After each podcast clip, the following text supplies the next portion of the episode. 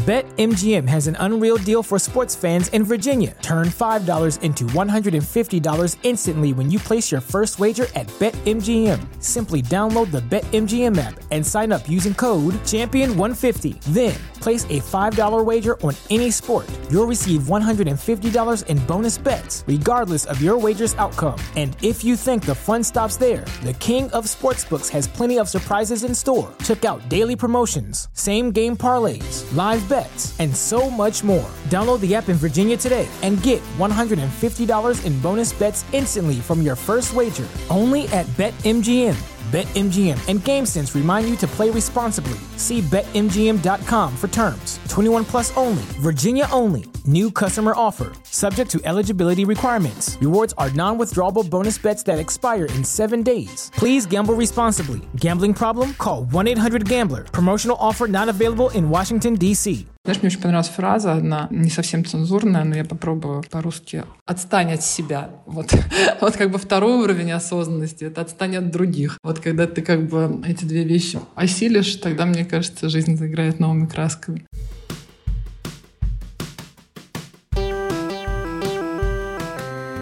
Привет, меня зовут Кристина Вазовский, и это «Провал» — подкаст о ситуациях, в которых что-то пошло не так. И сегодня у меня в гостях Татьяна Константинова, управляющий партнер коммуникационного агентства RSVP. Поехали! Татьяна, привет. Привет. Как раз до записи мы с тобой обсуждали, что ты не можешь вспомнить никакого значительного провала, потому что провалов на самом деле у тебя было немного. Как тебе кажется, почему вообще так? Я думала про это, конечно, когда меня пригласили в подкаст. Честно говоря, я первым делом хотела даже отказаться, потому что поняла, что ну нет в моей жизни провалов. Потом подумала, боже мой, как-то это слишком, наверное, надменно, нахально и нагло звучит. А потом подумала, собственно, ну зачем же мне придумывать, что они есть, если их действительно нет. И я понимаю, что провалы — это, в общем-то, вопрос отношения. Есть такая цитата про «проблема — это иллюзия ума», Толя сказал. И вот как бы как в детстве нам тоже говорили, что есть не проблема, а задача, также вот нет провалов, есть определенный жизненный опыт, который ты быстро рефлексируешь и идешь дальше. Мне кажется, вот так надо относиться к ним. То, что ты говоришь, для меня лично во многом завязано на такую резистентность к стрессу. Какое количество стресса ты можешь пережить и не ебнуться. Как у тебя с этим? Ты вообще тревожный человек? Мне кажется, мы все тревожные люди. Вопрос как бы количества этой тревоги и вопрос тоже отношения к стрессу. Опять же, ты говоришь слово стресс, и я думаю, ну стресса вроде тоже нет в моей жизни. Хотя, как бы, может быть, пару лет назад я бы сказала, что, конечно, стрессоустойчивость — это вообще самое главное качество любого человека, необходимое просто. То же самое, стресс — это то, как мы воспринимаем ситуацию, да, мы входим в стресс, мы воспринимаем как стрессовую ситуацию, или мы вдох-выдох и пошли с ней, в общем-то, разбираться. Мне кажется, тут очень классно уметь входить в какую-то вот эту нейтральную позицию, в позицию наблюдателя, понимать, что это лишь маленькая часть твоей жизни, лишь маленькая какая-то задачка, маленькая проблемка, маленькая ситуация, которая для тебя просто станет очередной галочкой на пути куда-то дальше. Наверное, это не про стрессоустойчивость, это про отношения все-таки. И еще есть такая формулировка, которая мне очень нравится, называется управляемый стресс. Конечно, у нас на работе, особенно если говорить про нашу индустрию, это бесконечные дедлайны, бесконечные коммуникации, очень такой сложный тонкий лед везде. И, конечно, нельзя назвать, что это такая благость, в которой нет как бы никаких сложных ситуаций, нет стрессов именно объективных. Но вот эта вот штука, которая называется управляемый стресс, это когда ты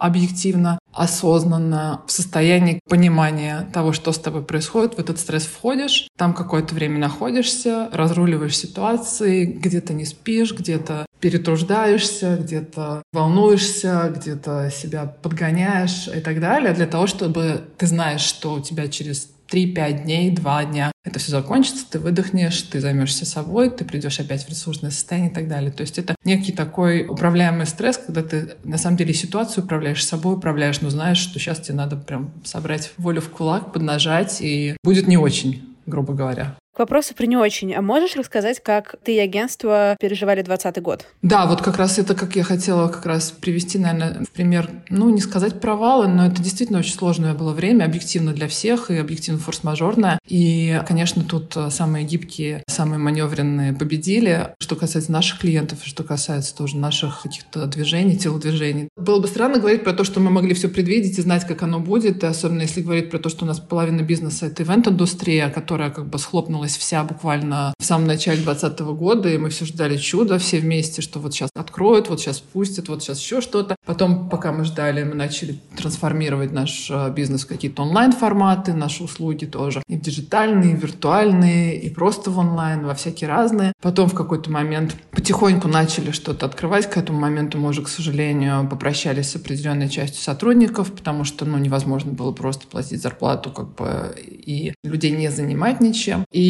начались потихонечку потепление, да, и какой-то такой, не, разные меры а, были приняты, и начались, ну, там, стало возможно проводить маленькие мероприятия, еще какие-то мероприятия, что-то стало открываться. И, конечно, тот момент, когда мы доупаковали все свои онлайн-продукты, клиент сказал, слушайте, уже наконец-таки что-то можно, поэтому давайте мы все-таки в офлайне что-то теперь будем делать. Поэтому, конечно, решений было принято много. Не все они были удачные во время 2020 года. Безусловно, формат онлайн-офлайн гибридный останется, сохранится, и все наши наработки нам пригодятся, так же, как и наш опыт сжать команду, разжать команду, на фриланс кого-то перевести и так далее. Это все оказывается, конечно же, полезным опытом по итогу. Но в моменте это было достаточно стрессово, в моменте было сложно понять, что сработает, что нет. В моменте было сложно предугадать, мы все-таки как бы в убыток идем или мы как-то сможем выжить, потому что я вот меняла, например, офис в этот год э, на более такой компактный, недорогой и с точки зрения того, что людей меньше стало, с точки зрения того, что посменно начали работать, с точки зрения того, что денег тоже хотелось немножко сэкономить. И я, например, посмотрела несколько офисов и видела офисы закрывшихся ивент-агентств, и это было прям такой болью, честно говоря. И никто не знал,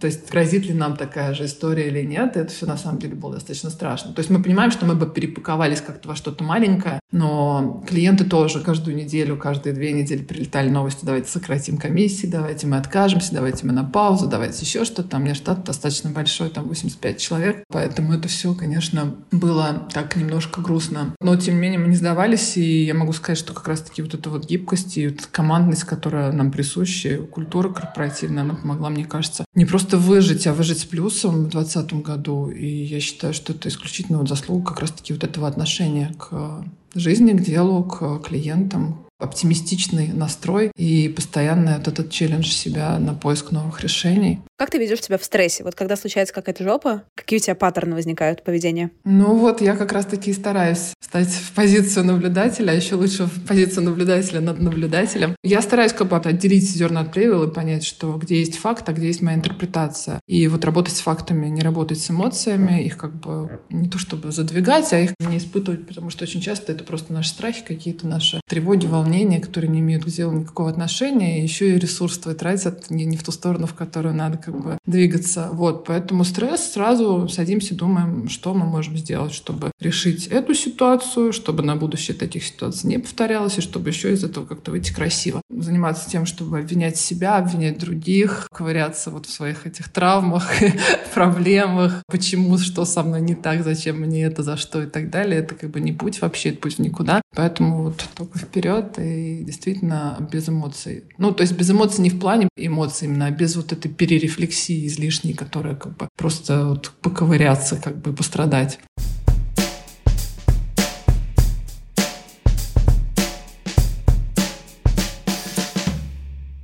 А какой ты руководитель вообще? Как говорится, в ресурсе, в потоке, в адеквате. Я стараюсь быть адекватным руководителем в первую очередь. Я даже бы сказала, я не очень люблю слово «руководитель», потому что я никем не руковожу, мне кажется. Мне больше импонирует история работы с командой, история какого-то некого направления, пути, который я даю, да, какого-то, может быть, видения, стратегии, той же культуры, как мы думаем, как мы общаемся, что мы делаем, как мы с клиентом а, ведемся, как мы с подрядчиками себя ведем, для чего нам это все нужно, что нас мотивирует, вдохновляет и так далее. И это какое-то такое, ну, и собственным примером стараюсь показывать то, куда мы идем и как, и каким-то менторингом, какой-то поддержкой, тем, что я даю возможность людям выражаться, развиваться, свободно творить. Понятно, что это люди должны быть в первую очередь те самые, с которыми можно туда идти. Да, это вопрос уже подбора и вопрос отношений внутри команды. Но, безусловно, они должны быть мотивированы мной и самомотивированы в первую очередь. Просто это действительно вопрос классной команды, и мне кажется, это моя как раз задача в том, чтобы эту команду подбирать, собирать, удерживать, мотивировать. И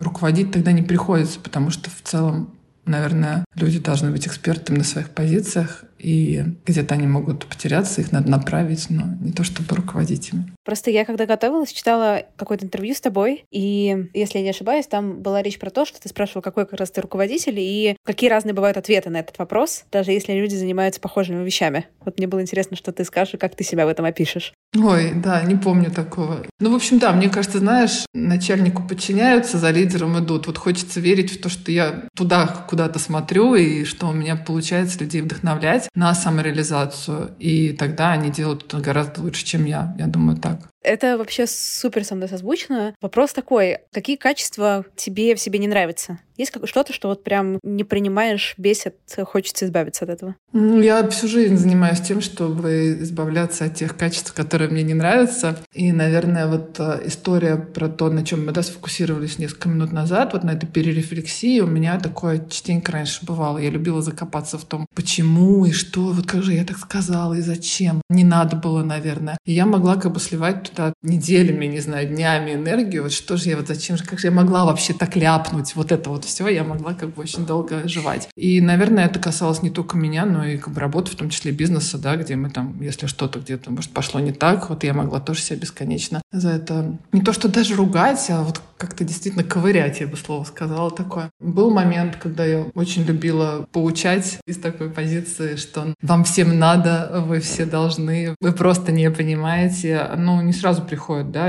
осознание того, что осознание приходит к каждому, и когда оно пришло к тебе, это не значит, что ты его должен как бы всем навязать, и не дожидаясь того, что человек сам поймет, как бы невозможно заставить его стать причастным, что-то понять и бежать туда, куда ты ему показываешь, если это как бы человек взрослый, осознанный, зрелый, то он должен сам прожить, сам понять на собственной шкуре чаще всего, что ему туда надо. И не потому, что ты будешь с флагом носиться и кричать, что вам всем туда, вы просто не знаете вообще, вы просто не понимаете своего счастья. Был у меня такой тоже момент. Наверное, это тоже меня как-то сильно тормозило, потому что, конечно же, за этим идет разочарование потому что ожидания не исполняются, люди не бегут туда, куда ты им показываешь. И ты думаешь, ну как же так, что же они ничего не понимают? И вот начинается опять это самокопание, и, в общем, ты ходишь по кругу. И вот из этого круга вырваться было самым, по-моему, прекрасным, что со мной случилось вот из последнего. Новый год, день рождения, эти праздники, такие чекпоинты, они вызывают у тебя скорее радость или тревогу? Все детство для меня был Новый год и день рождения, к сожалению, как бы почти одним праздником, потому что я родилась 5 января, и ни одного гостя обычно на мой день рождения нет в Москве. Да? Все дети разъезжались к бабушкам и дедушкам, взрослые разъезжаются по Таиландам. В общем-то, я свой день рождения отмечаю обычно в какой-нибудь стране с теми людьми, с которыми я либо там познакомилась, либо туда поехала. И вот эта вот история все детство тебе дарят шапки и варежки, потому что у тебя день рождения 5 января, а всем остальным просто покупают. Вот такие у меня детские травмы. Но на самом деле я не слишком часто отмечала свой день рождения. Не сказать, что я его не люблю, но вот из-за этих там да, вещей, которые я сейчас перечислила. К Новому году, Новый год, конечно, безусловно, прекрасный праздник, светлый, семейный, отличный. Вот этому году я надеюсь, что я его так семьей и проведу. Для меня это скорее такое время подвести итоги, время порадоваться, время покайфовать вот от этого рождественского настроения, от этих запахов елки, мандаринов, всего такого светящегося, яркого. Я очень люблю это время. Единственное, что, конечно, минус в том, что мне кажется, что у нас темень такая просто невероятная, что ты вообще светового дня не видишь, и это, конечно, немножко расстраивает. Вот, а так, поскольку, да, действительно завершается один год и, и личный, и календарный, и начинается новый, то это такое для меня очень вдохновляющее время. Итоги подводить, планы строить и как-то так себя благодарить. Ты знаешь, я так ко всему отношение свое поменяла. Вот сейчас я понимаю, что я очень люблю работать, но я бы себя не назвала трудоголиком, потому что я делаю это в удовольствие, и я понимаю, зачем я это делаю. То есть я в каждом моменте того, что я делаю, получаю действительно кайф. Я понимаю, что я что-то делаю полезное, хорошее для себя, для людей, для бизнеса, для клиентов. И это для меня не выглядит как вот гализм, изм вот этот весь, что это некая зависимость или некая колея, в которую ты вошел, и ты не знаешь, как из нее как бы выбраться, и вообще куда этот поезд бежит, я как бы в нем. И вот, да, вот для меня про это трудоголизм. Если где-то нужно, конечно, мы можем сидеть и до часу, и до двух ночи. И если где-то нужно, то это будет какой-то форс-мажор, и ты будешь там, не знаю, готовиться к мероприятиям сверхурочные или в целом мероприятия предполагают ночные какие-то монтажи, демонтажи и так далее. Но сказать, что я бы там назвала именно это трудоголизмом, нет. Мне кажется, очень важным иметь в жизни разные интересы и проявляться в разных ролях. И, конечно, тратить всю свою жизнь, все свое время на работу — это категорически неправильно, потому что спасибо тебе, наверное, никто не скажет. В конце жизни, когда ты будешь подводить итоги, если ты реализовался на работе, ты, конечно, молодец, но это же, наверное, не все, чего ты хотел. Поэтому так я как-то отношусь. Работа очень важная часть жизни, особенно если это любимая работа. Я в компании уже больше 12 лет, и у нас есть э, люди, которые работают, вот мои директора, например, ключевые, которые работают 10-11 лет. Для нас это, безусловно, ну, сколько там, процентов времени ты проводишь на работе. Это огромная часть жизни. Но назвать это трудоголизмом, мне кажется, это просто то, что ты любишь, поэтому ты это делаешь. Вот так, наверное.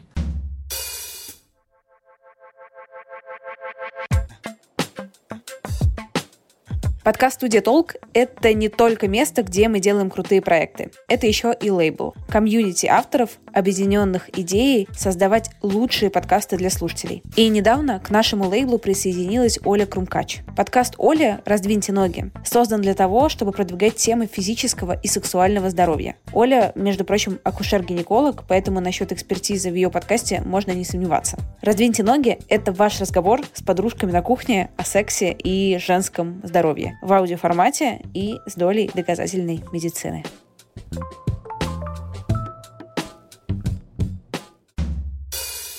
К вопросу о ролях. У тебя есть дочь Алиса. Сколько ей сейчас лет? Ей будет 4 года. Блин, 4 уже большая, взрослая такая, классно. Да, вообще, она еще выглядит на 6. Есть у кого быть высокой. Вот. И это, конечно, действительно взрослый ребенок, очень какой-то здравомыслящий. Я раньше работала с детьми, не очень долго, но работала. Четыре года мой любимый возраст, потому что они какие-то очень умные. Она прям рассудительная, невероятно. Она постоянно о чем-то рассуждает. Что, почему, зачем, как, а если. У нее вот эти вот соподчиненные предложения, бесконечные какие-то поиски взаимосвязи во всем. Это очень интересно, как у нее мозг устроен. И вообще, конечно, дети — это такие учителя вот в том смысле, что становление личности, да, которым ты наблюдаешь, это настолько как-то созвучно тому, как ты понимаешь себя в постоянно в процессе, да, этого взросления ребенка. Это очень круто. Это прям для меня какое-то невероятное обучение. Это вот общение с моим ребенком. Бесплатное. Да, какие штуки ты переосмыслила с э, рождением ребенка? Это был такой мой первый проход в понимание, что такое безусловная любовь. Вот прям когда ты правда ничего не ждешь, когда ты любишь просто потому, что ты не можешь не любить. Вот просто любишь этого человека. Понятно, что ты любишь в нем отчасти себя, отчасти свои проекции, отчасти свои планы, отчасти свои мечты какие-то и так далее, но все равно ты смотришь и ты понимаешь, что вот как бы все, вот, вот оно счастье. И ты где-то даже понимаешь тех родителей, которые решают посвятить себя исключительно воспитанию детей и вот этому проживанию всей этой истории. Где-то ты понимаешь родителей, которые говорят, мы сходили на площадку, мы поели, и вот это вот все мы, как бы там полное дождествление с ребенком. Для меня еще такой, знаешь, был момент, когда я просто стала уважать всех людей, у которых есть дети. Это было очень странно, потому что, ну, раньше я в целом никогда, я никогда не мечтала о детях, я никогда не любила смотреть детские фотографии, и смотреть, как они произносят первые звуки, и вот это все, и мультики, это вообще самый мой такой нелюбимый жанр, я бы сказала. Но с рождением Алисы я поняла, что все эти люди, они герои. Все эти люди проживают те же самые осознания, что и я, наверное. Это очень круто, потому что ты вообще понимаешь гораздо шире смысл жизни, чем ты понимаешь его, будучи один. И ответственность ты понимаешь гораздо шире. То есть такой, получается, более философский, что ли, подход, более существенная осознанность, ответственность перед э, жизнью, перед ребенком, перед собой. Совершенно другое отношение к своим родителям. Меня прям поменялось кардинально. Я прям столько всего поняла про свою маму, про своего папу, вообще про то, как это все устроено, что, конечно, было много очень осознаний и где-то моментов таких, типа, господи, как я могла вообще так себя вести, как я могла так думать, как я могла так говорить, как я могла там ревновать. Ну, короче, что я только там в подростковом возрасте по поводу своих родителей не думала. Конечно же, во многом многом осознал эти вещи, которые действительно, наверное, невозможно. Это про проблему отцов и детей, безусловно. Их невозможно осознать, не оказавшись как бы на месте, наверное, родителя уже самому. Ты так классно улыбаешься, у тебя такие классные глаза, когда ты говоришь про Алису, просто потрясающе. Я просто озвучиваю, потому что слушатели лишены этого удовольствия. Да, я ну, обожаю абсолютно. Очень... Да, при том, что, знаешь, у меня вот нет этого, еще часто такая тоже расхожая тема, вот ты так много работаешь, ты так мало с ребенком. Такая история тоже часто случается. И люди испытывают чувство вины по поводу того, что они там плохие матери, недоматери, еще что-то. Я не сказала бы, что я, честно говоря, много провожу времени с ребенком. Могла бы, конечно, гораздо больше, но знаешь, счастливая мама гораздо важнее ребенку, чем мама, которая с ней 24 на 7 и которая раздражается на каждый ее вопрос, потому что ей уже, в принципе, много, много ребенка, много шума, постоянного потребности во внимании и так далее. Вот поэтому я считаю, что качественное время, безусловно, гораздо важнее, чем количество этого времени. И вот выделить время на ребенка без телефона, без каких-то параллельных дел, это такая, наверное, для меня самая главная задача там на несколько часов вечером и хотя бы целиком один выходной на неделе. Когда я действительно могу погрузиться, когда я могу с ней пообщаться, когда я могу узнать, что у нее изменилось в ней, что она узнала, что она поняла, какие у нее сейчас главные какие-то вопросы экзистенциальные. вот. Поэтому, в общем, не пилите, пожалуйста, себя. Давайте ребенку столько, сколько можете и столько, сколько хотите. А ты себя пилишь? Нет, нет. Вот я говорю, что я как бы прям не пилю, потому что, опять же, тратить время, энергию на то, чтобы запиливать себя, ну, как бы лучше его потратить на ребенка. И, опять же, с каким как бы выражением лица и состоянием ты себя пилишь, с каким, когда ты довольный, счастливый, радостный, хотя бы пять минут с ней потанцуешь утром, и все, у нее как бы заряд бодрости на весь день. Мы с мамой уже потанцевали, мы с мамой уже там что-нибудь поели, мы с мамой уже нарисовали какой-нибудь один домик. И это, ну, конечно, гораздо круче, чем ходить и думать, господи, я сейчас везде опоздаю, и я с ребенком еще не успеваю, и вообще ничего не успеваю, что ж такое. Знаешь, мне очень понравилась фраза одна, не совсем цензурная, но я попробую по-русски. «Отстань от себя». Вот, вот как бы второй уровень осознанности — это «отстань от других». Вот когда ты как бы эти две вещи осилишь, тогда, мне кажется, жизнь заиграет новыми красками.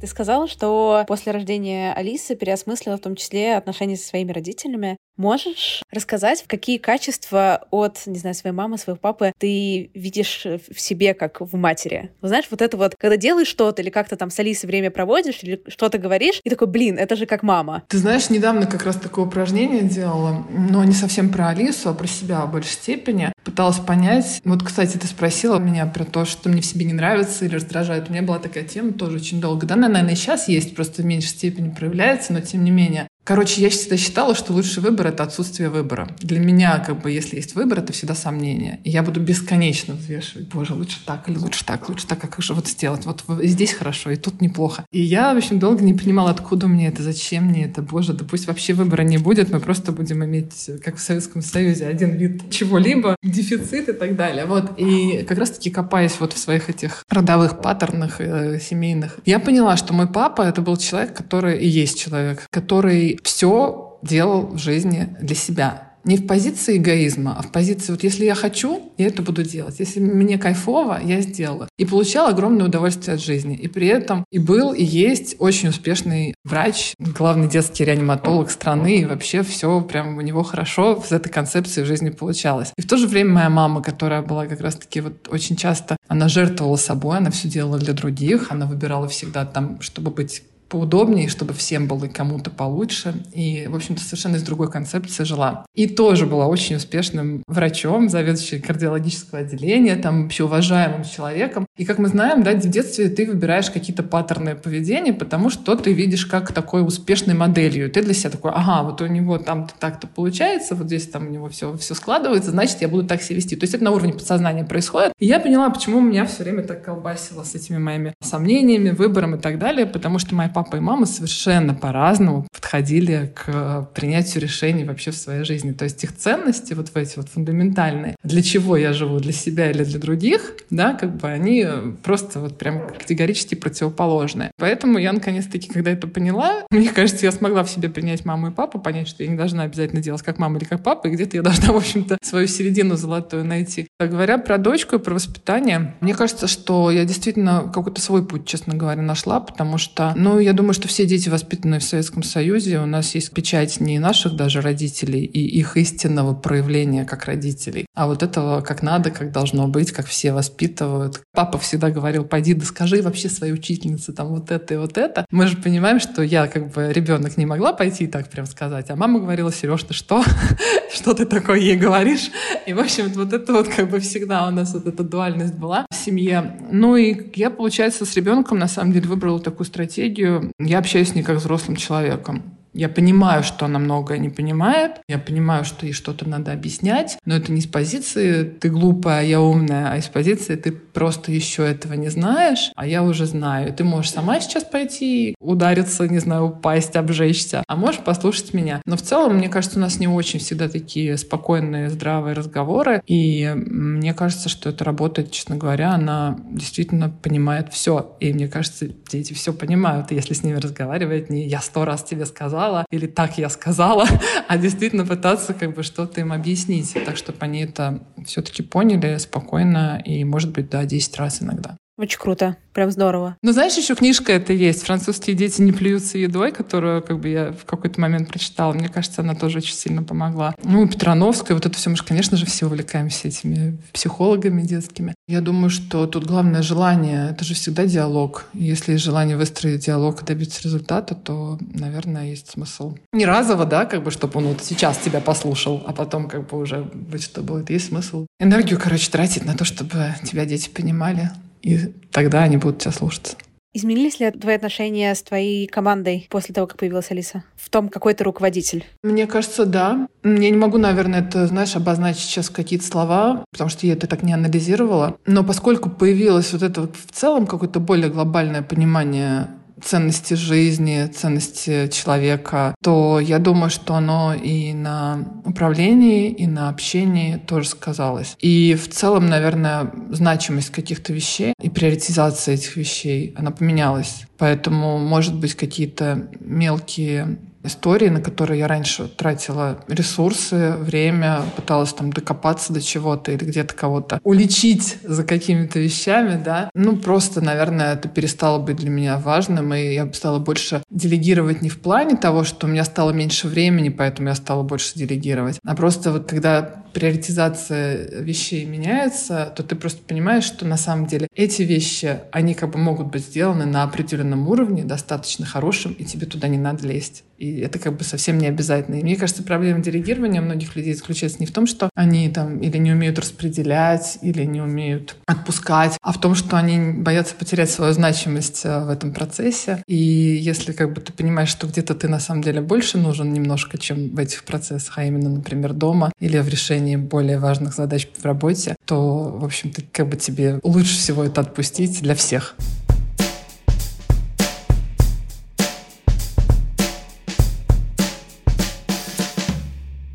Какое-то время назад ты написал очень крутой пост в Инстаграме про свой развод. Было дело. Ты знаешь, очень такая большая история для меня, честно говоря. Мы очень долго были вместе. Ну, как очень долго? Это второй мой брак, и первый мой брак был лет 8, наверное, и второй брак, получается, чуть-чуть не дожил до 10 лет. Но вместе мы были 10 лет, в браке 8, наверное. Так случилось, всякое бывает в жизни. Ничего нового в мире не произошло от того, что это случилось, я так думаю. И, скажем, и не буду вдаваться в подробности поводов, которые, да, произошли, но мне кажется, тут важно именно Почему я захотела поделиться этим? Потому что я поняла, что я совсем по-другому проживаю этот момент. Мне хотелось, наверное, об этом рассказать, и, может быть, кому-то это было бы или полезно, или интересно, или важно. Я тоже решила не перерефлексировать эту тему, почему же я все-таки это пишу, потому что я прям поняла, что я на четвертый день после расставания написала этот пост, и я такая думаю, ну в смысле, я прям сейчас вот выложу его, то есть я прям готова так вот положить конец, официально так закончить, но как-то отрубить вот так, наверное, нет. И я его положила в стол, достала через два месяца, прочитала, поняла, что я ничего не хочу там менять и выложила. Для меня это про то, что у меня нет никакой злости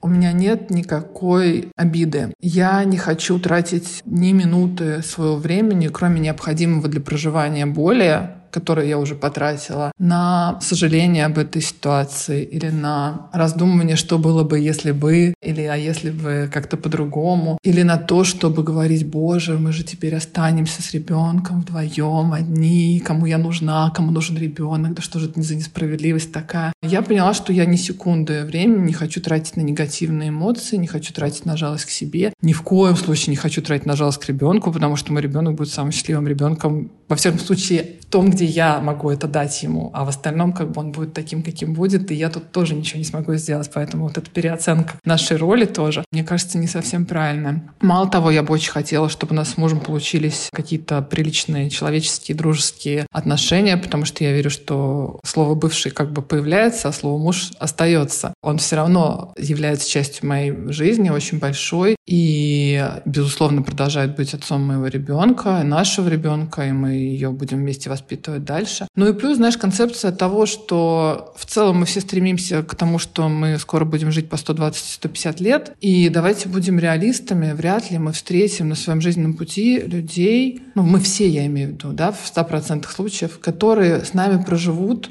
100 лет, или даже 60 лет, или даже 40 лет, потому что за 40 лет 4 раза человек как минимум становится другим. Тот путь трансформации, который мы проходим, если мы хотим ее проходить, да, если мы не просто там живем в трансе и каждый день делаем одно и то же и не меняемся, это на самом деле очень сложно найти и поверить в то, что действительно мы вместе одинаково будем трансформироваться, менять свои ценности, менять свои жизненные установки, менять свои ритмы жизни, приоритеты и так далее. И что нам по-прежнему будет друг с другом интересно, что мы по-прежнему будем хотеть одного и того же. Поэтому мне кажется очень ценным то, что мы прожили 10 счастливых лет жизни, то, что мы родили прекраснейшего ребенка, то, сколько мы выстроили всего, то, сколько мы всего пережили, и сложных моментов, и радостных, сколько мы путешествовали в своей жизни. Просто, мне кажется, невероятное количество стран и ощущений испытали. Только благодарность, только принятие, только понимание, опять же, того, да, что это выбор каждого человека, и ты не можешь на него влиять, ты не можешь ничего за кого решать. И знаешь, что тут еще история, там тоже я сейчас являюсь ментором Сколково, и бывает так, что некоторые девушки-предприниматели меня спрашивают, типа, Таня, что ты думаешь, мне мужа отправить Сколково?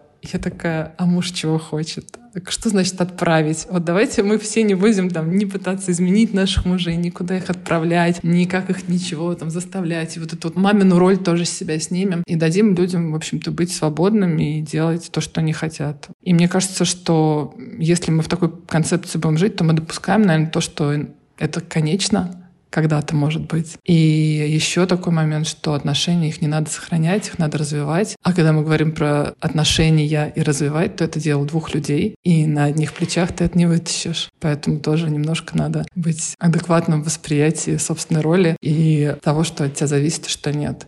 А значит, быть готовым к разному. С чем было столкнуться сложнее всего? Момент, наверное, такой первый, самый такой болезненный был, когда Алексей первый раз приехал за ребенком, чтобы в первую же неделю буквально пойти с ней куда-то там в какие-то детские клубы, площадки, еще что-то. И потом я встретилась с ними на улице, чтобы забрать ее домой. И я, знаешь, прям увидела нас так со стороны, как такую вот эту вот классную ячейку общества из серии стоит он, я, посерединке Алиса. И вот эта моя картинка, когда мы всю жизнь вот так вот идем вместе, посерединке Алисы, и мы вдвоем куда-то по дороге, что она все, она как бы уже осталась в прошлом. Все, этой картинки больше нет. И вот отказаться от своей мечты, наверное, такой было достаточно сложно. И это было болезненно. Но при этом все вышесказанное, в общем-то, дает мне как бы понимание, что всякое бывает, и мы идем дальше. А были ли какие-то, знаешь, ну там я с чем сама сталкиваюсь, чем как-то когда говорю с какими-то своими друзьями, такие страхи в духе, типа, «А как же теперь я кого-то найду, не останусь ли я одна на всю жизнь, кто же меня будет любить и так далее? Я себе не позволяю так думать. Безусловно, мы можем все расклеиться и начать думать так, или думать, что кому же я теперь нужна, или начинать как бы с ребенком против папы выстраивать какие-то отношения, вот он нас бросил, там что-нибудь такое, да, например. Я просто, знаешь, почему я это говорю? Я привожу в пример эти фразы, потому что я замечала, даже сама у себя, несмотря на как бы кажущийся вроде бы здравый там смысл, который я в себе нахожу, что они ко мне прилетают. Вот эти мысли, они прилетают, и ты их просто отпускаешь дальше. То есть ты не позволяешь себе даже на секунду вот в это состояние погрузиться. Когда ты хочешь обнять ребенка и сказать, господи, что же мы теперь будем с тобой делать? Ну, господи, стоп. Давай вот как бы вообще даже не то, что это как бы нельзя так думать, нельзя вмешивать в это ребенка, нельзя как бы, come on. И почему, с другой стороны, почему как бы я, я с собой разговариваю, почему никогда больше такого не случится. Ну, почему не случится? Два раза случилось, еще случится. Есть миллионы примеров, на которые стоит равняться, которыми стоит вдохновляться, когда люди и по несколько раз э, выходят замуж или выходят замуж один раз позже гораздо, чем все, и живут счастливо. Ну, короче, мы все можем перечислить множество примеров, когда как бы для людей это никакая не трагедия, а, в общем-то, часть жизни, и совершенно не повод как бы с ней прощаться с этой прекрасной жизнью. Поэтому, да, я не вижу как бы никаких таких негативных историй. Хотя, конечно, я могу их видеть. То есть это вопрос управления как бы своим сознанием, да. Вот хочу я как бы про это думать или не хочу. Я могу подумать, что теперь мы с Алисой до конца жизни будем вдвоем путешествовать, ходить в рестораны и на шопинг, и смотреть кино. И вот как бы вообще кошек еще заведем. Вот. А могу думать про то, что в, в какой-то перспективе я встречу кого-то, и все будет прекрасно, а Алиса будет общаться с папой так, как будто бы ничего трагичного в нашей жизни не происходило, собственно. На самом деле, когда ты говоришь, э, даже первый вариант не звучит как трагично. С Алисой всю Конечно. жизнь по ресторанам путешествовать и кошки. Нет, я имела в виду сейчас не для меня. Замечательный план, кажется. Да-да, но я имела в виду сейчас не для меня трагичное, а знаешь, просто в глазах других людей. Ведь мой пост, он вызвал очень большой резонанс. Я вообще не ожидала, честно говоря, такого. Уж мало того, что там перепостили какое-то количество телеграм-каналов, что для меня вообще было совершенно неожиданностью. Но люди очень открыты и по-разному реагировали. И это, опять же, про нашу картину мира раз, разнообразную. Для кого-то кто-то начал мне сразу сострадать, хотя как бы я не страдала. Кто-то начал сразу говорить, о, это классно, поздравляю тебя. Хотя как бы я еще не прожила боль это, да, до конца. Кто-то говорил, что да ладно, вы еще садитесь. Ну, короче, у всех совершенно разное представление. И вот я почему говорю про трагичность, потому что большая часть людей, для которых такие как бы новости являются трагедией. Ну, прям вот трагедией. И некоторые люди, к моему великому сожалению, удивлению, писали мне, что я уже пять лет проживаю развод, не могу никак от него, типа, там, пережить, прожить, отделаться от этого. Это вот больно, потому что когда ты понимаешь, что люди могут пять лет своей жизни тратить на проживание и расставание, в то время как эти пять лет можно было жить счастливо, наполненно, развиваться, найти другие отношения, еще что-то. Это вот, конечно, жалко, что не у всех получается это пережить, даже там при работе с психологами, даже при там прочтении каких-то книжек. Или знаешь, написали мне, что типа, я уже простила своего мужа, вот хотя он такой козел.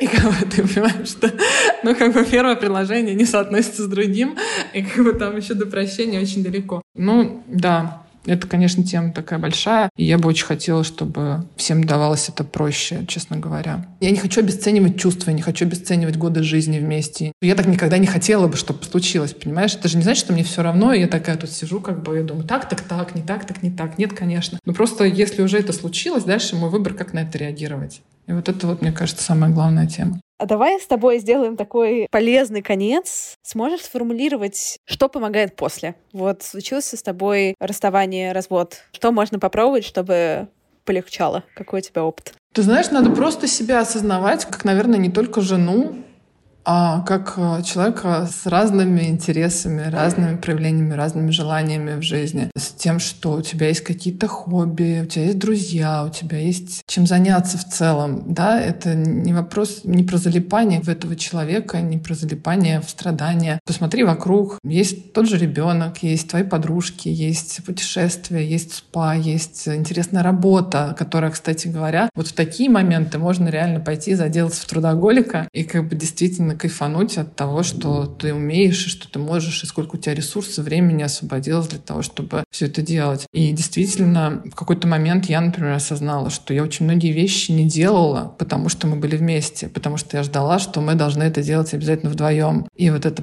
подстройка, с одной стороны, как бы она закономерна в семейной жизни, а с другой стороны, ну, как бы если ты себя лишаешь так многого, потому что ты просто ждешь, что найдется удачный момент вам сделать это вместе, ну, так вот, у тебя этих мечт наверняка еще на полжизни вперед есть, которых ты можешь просто кайфовать. И мне кажется, вот это состояние, как бы его важно поддерживать, состояние получения удовольствия от других вещей, потому что, ну, в том числе, как бы никакие, наверное, другие отношения с тобой не смогут случиться, если ты станешь счастливым только когда у тебя появятся отношения. Потому что, ну, кому нужен несчастливый партнер так-то? Ну, или тому, кому он нужен, будем надеяться, что такой человек нам не нужен, который таких ищет.